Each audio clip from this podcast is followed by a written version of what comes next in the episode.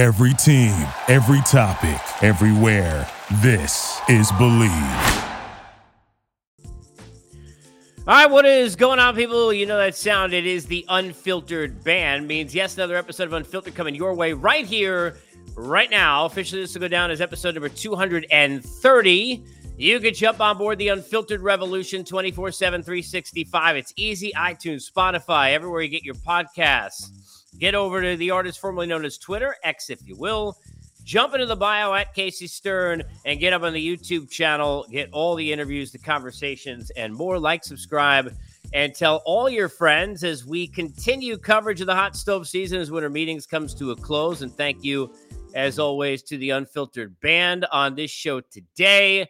We will get into the seven player trade that sends Juan Soto to the Yankees as the Yankees are acting like the Yankees. And we'll get into Shohei Ohtani, who doesn't want to tell you his dog's name or where he has met, but apparently is going to make a decision here in the next few days. So we'll discuss that as well. You always can comment, question along the way over on Twitter. Get into the DMs, hit replies, or jump into the YouTube comments any way you want to find me. And uh, certainly we can uh, have conversation all the things going on in Major Baseball and across the land in all of sports where you can get all of your bets in because we, as always, are presented by our good friends at Bet Online. It is your number one source for your sports betting needs, latest odds, lines, and matchup reports for basketball, boxing, golf, and more. Bet Online continues to be the fastest and easiest way to get all your wagers. Live betting, favorite casino, and card games, they are all available right now, right from your phone. So, Head over to the website. Use your mobile device to sign up today. Get it on the action. Remember, though, to use this promo code. It's Bleav, B L E A V for your 50% welcome bonus on your first deposit. It is Bet Online where the game starts as we get started here. Juan Soto. When you are dealing with, and I've talked about, and you know, look at ad nauseum over the last few years with this whole prospects are cool, parades are cooler. It is not the idea that you always throw away great prospects. And it is not the idea that there are not some prospects that are untouchable because there are but it is about the exceptions, not the rule. Is it about it is about at the trade deadline when you are pushing the pedal down to go and try and win a championship, being willing to make that deal and that prospect deal that hurts to go win now because you have that opportunity, and those opportunities do not come that often in this sport. And it is about in a situation like this when desperate times mean desperate measures, when you've done a good enough job to develop pitching in your system to be able to make a Verdugo deal and then a Soto deal with it in just a span of what 24 to 36 hours. That you go ahead and you make those deals and you make a deal that hurts, even for a rental, which we'll get into, even though clearly that is not the goal and desire for the Yankees with Soto. That would be long term. That you do it when a player of Juan Soto's caliber is available because those players do not become available often because there aren't many of those players across all of the major four sports or any sport that you like because we overuse the term but the term is useful here. And you must understand that Soto is elite. This is an elite player. This is the exception not the rule and even though there is only one year left, when you are in the situation that the Yankees are in, and you have a chance coming off of the year that they had and all the years without winning a championship to go and get this kind of player, you go get this kind of player. And yeah, it hurts. I like Michael King. Drew Thorpe, top 100 prospect, could be pretty good. Jhony Brito, Randy Vasquez. We know about Higgy and what he could do behind the plate. All that's great. And I understand. It's a lot of players for one year, Juan Soto. What if he walks? Well, what if he walks? At least you took a shot with a player that does not come around because he's one of the best handful of players that this sport has. And you have another one who could be next to him in the outfield, not just for this year, but for years to come. You got Judge locked up. How about these two back to back in an order? That is, we talk about the Cardinal way. That is the Yankee way of old. The Yankee way of old was, and I remember growing up in New York, being a Met fan, all my family members are Yankee fans, and George Steinbrenner, if the team sucked, would apologize to you in the New York Post and tell you, I'm sorry that we are horse poop. I'm putting all these dudes out on alert because I got to make sure that you, the fans, get what you deserve because you're the Yankee fans. You are the creme de la creme in all of sports. You are Yankee fans, and you are going to get the best of the very best. And that has not been the way this organization has handled itself for the most part since he passed.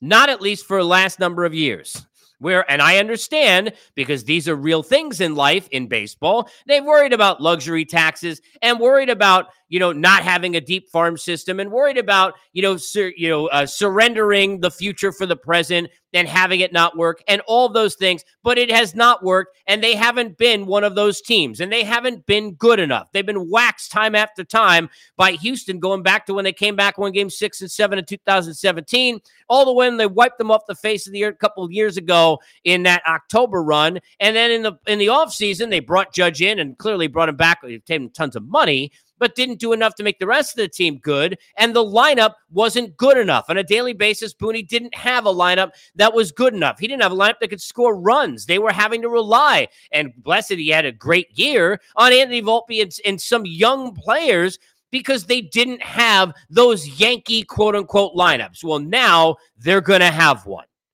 Now, I don't know what version of DJ LeMahieu they're going to get atop the order in terms of what offensively he's going to do. Can he stay healthy? How's he going to play? I don't know what they're going to get. Is he going to stay healthy? How consistent will he be? How good will Anthony Rizzo be? We certainly don't know about the health of Giancarlo Stanton, what the hell he's going to do. And we know there's been discussions about that clearly this offseason, but elephant in the room, we understand it.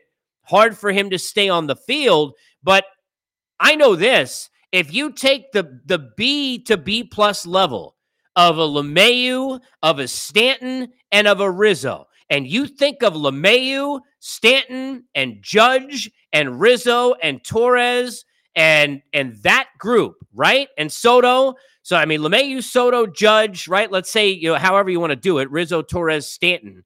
And then I'm getting into the bottom of the order, and now I got Verdugo, who'll be hitting there with Volpe and company, and Verdugo, a guy who they brought in, who I, I look, you don't see Red Sox Yankee deals going back to what was it? Kelly Johnson, Stephen Drew, I think was the one before this. Was that 2014, maybe? It's how long ago? These things don't happen. And Verdugo, I know, is a guy that that Alex, you know, Alex Cora had, you know, issues a couple of times out of bench him because he was playing, you know, hard enough and all this other stuff. But a good defender, bat on ball skills, and bottom of the order, Yankee Stadium. He hits a bunch of doubles. This could be a fit. Certainly got a lot to play for in the last year of his deal and they needed another left-handed bat in that lineup. And now you look at the balance up and down of this Yankee lineup, and you look at Juan Soto, and that's a deal you got to make. That's a deal you got to get done. And for a long time, the Yankees would always get every deal that they had to get done done. Every guy they had to sign would get signed. And I would tell you that in old situations, you would not worry at all about Juan Soto leaving, even with Scott Boras and saying, hey, probably going to play out to the market. Hey, no matter how great he loves everything and no matter how much you sell him on it, it might be a difficult task to try and get him to sign long term before he gets out to free agency. But in the olden days, it wouldn't matter because who would want to play for anybody else more than the Yankees? And who's going to pay more than the Yankees? And who's going to have a better combo of the two in terms of money and what they're going to give to you in terms of where you're playing and what it's all about as a Yankee than those two and what this team could do? And in the past, there was no one.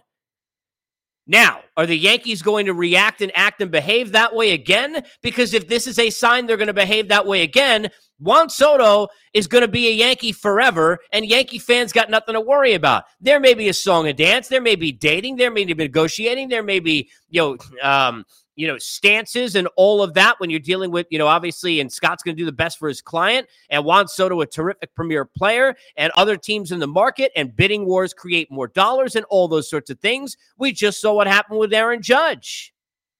But this is a no brainer if you're in the old Yankee way, thinking this guy going to be here forever in New York if you're a Yankee fan. Because the Yankees, when they want someone at a high level, why would anybody leave to go take the best money because they're the best money or, or go ahead to a better team because you couldn't have that than the Yankees? Now, the Yankees haven't played that way lately, last couple of years. I get it. But if you look at where they are now and if they're going to behave this way, and I don't think they're done, hello, see Yamamoto and see others that are out there in the market, Yankees aren't finished. This is to me signifying more than anything else that the Yankees, regardless of all the, the comments from Cash and everybody else about, hey, you know, we we you know we understand it wasn't good enough, but we like certain things that we've done, and you know, try to maybe you know be defensive about other things. At the end of the day, they're not going to take it anymore. To use the twisted sister line, speaking of New Yorkers and Dee Snider, they're just not. And I think that this is absolutely a, a, a, symbol of what is to come for the Yankees. That the new Yankees now doesn't guarantee him a championship. No, doesn't. It doesn't. Spending the most money certainly doesn't guarantee you anything because look at the Padres who had to make this deal. Look at the Mets and where they are. I understand that. But if the Yankees start to behave like the old Yankees, which I think this signifies, this is this is a game changer. If this is the old Yankees, this is going to be a team that is going to have no problem keeping Juan Soto for a long, long time and no problem locking him up long term at the end of the year, if not before it, while obviously that's going to be more difficult. Juan Soto is an elite premier player. This guy is going to be a future Hall of Famer. This guy, you know, forget about the comparisons to Ted Williams because I hate how we compare all these different things. But if you look at the first 10 years of a career, and offensively what you've got, right? Mike Trout clearly, depending on what ages you are, is certainly on that list for what he has done. For me, my lifetime and in covering it, and I did part of both, you know, Albert Pujols is a guy whose first 10 years offensively is good as anybody. And you got a lot of other guys on the list. But let me tell you something Juan Soto, right there. Go look at the numbers he's putting up. Go look at the things he's done. Even in a subpar lineup, nothing around him, all the bad juju and everything else that was going on in San Diego, the guy's still putting up numbers over 30 homers, over 100 ribbies, over a, a, a 400 on base, led the league in walks, all the different things that he's doing. He is still showing that elite status. Well, now go put him in that Yankee Stadium with that porch as a left-handed hitter, hitting with Judge behind him and having to pitch to him because Aaron Judge is behind him and go good luck with all that jazz because this is going to be a coup for the Yankees. I love love love this deal for the New York Yankees. I absolutely love it. I love this deal for New York. And you know, look, I if you're a Yankee fan, you haven't had a lot to brag about. You know, I lived in in New York for many many years of my life, where you got kids who are like 12 years old with like you know 26 ring shirts and all this other kind of stuff, and it's like you don't even know who they are. There's such a, a braggadocious mentality of this this franchise and the way that they stood and they, the swag of even the way they did calisthenics in the field before the game drove you nuts as an opposing fan. It's like, who the hell are like, like you're not a unit, you're a baseball team. Like but everything the Yankees did was just at a grand and different level, and it hasn't been that way anymore. And this is a step towards that. Is it a guarantee? No. Is it a step? Yes. If you don't think this is a good deal, and you're sitting there because you're not a Yankee fan, and you're complaining about the fact that and laughing, oh well, that's ridiculous. He, he gonna walk anyway. He gonna leave. What the hell are you doing for a one year player? Then you are a moron. Because at the end of the day, this is a no brainer deal that the Yankees just made. No offense to King and Thorpe and Brito and Vasquez and Higgy or anybody else. It wouldn't matter who they would have traded, to be quite honest with you, because Juan Soto is one of the best players in Major League Baseball. And to put him in an outfield now and in a lineup next to Judge is a big thing. Now, therein lies one of the questions. With the Verdugo move and him coming in, now I think you know this is where the Grisham factor becomes a factor because how they use their defense in the outfield is going to be something that's going to be imperative and going to be something to watch because even if Aaron Judge wants to and is willing to, and we certainly know is capable of playing center field, with the amount of money that you're paying him and with what he does offensively and the necessity of him being in the lineup and understanding all the injuries that this team has already dealt with watching the Giancarlo Stanton contract, they cannot have that with Aaron Judge. Okay. And Juan Soto is certainly not a great outfielder. So to have Verdugo clearly helped, but he's not playing center field. Aaron Judge probably going to play there, but how much is he going to play there? And I don't think you can have him playing there 90% of his games, but you're now seemingly going to have it well north of 50. How is that going to work out? That is something that to me would not be something that would be you know, optimal clearly, and it would not be a choice you would want to make if you're the Yankees to want to go put Aaron Judge in center field. I wouldn't think. I'm sure he's fine with it. I'm sure he's great with it. We know he's capable. It's about not putting that pressure on this guy's legs when you've got that length of deal and that importance of having him in the lineup, most importantly. so very curious to see how that outfield defense situation works out. But clearly, this is a no brainer. This Soto deal had to happen. The Yankees made it happen, and kudos to New York. Let's go to Ohtani. I don't think it is fair necessarily at any point for anybody in the media to tell a player how they should behave for any member of the media to tell a player where they should sign. I'll go from it. I've mentioned this before over the years the Kevin Durant situation, which in covering the NBA at the time as well, and, and being around all of that. I never had any issue with it where other people did, because at the end of the day, you ask me Bay Area, Oklahoma City, no offense, I'll go live in the Bay Area. Chance play with Steph Curry or not, I'll go play with Steph Curry. Why wouldn't you? And people were all over now. He doesn't care about winning and all this other kind of stuff, right? And then we saw what Durant did with the Warriors, and now nobody cares at this point. But there have been all sorts of times where, whether it's decisions of how people are signing or or how they're acting or what they're doing, where the media and I know it's you know opining is part of the job, but there are some times where it's like decision making of a player and an athlete. We forget that's decision making of a person. We don't want random people we don't know saying, "Hey, I don't appreciate that decision you made in your own life," but we do it with players all the time, and I don't necessarily appreciate it. I'm not really for that in general.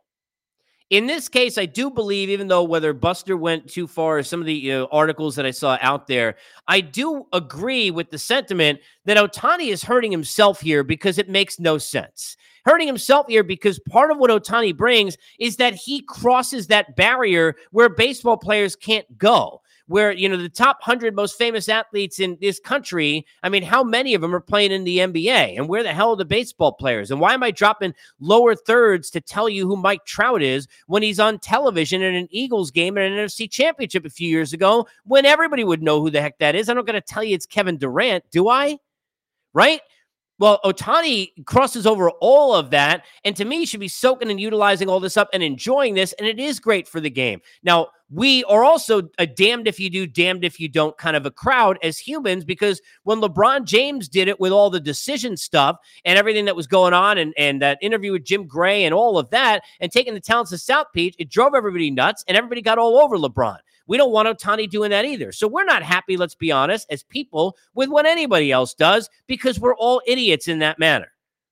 But I do think it's it's weird. I, I don't know if it's bad. I don't know if you can get on him, but it is a little weird. I mean, when you're not going to tell me what your dog's name is, that's bizarre. I'm sorry. Like it's not a secret. My dog's name is Charlie. He just turned 15. He's laying sleeping over there right behind here on the other side of this camera.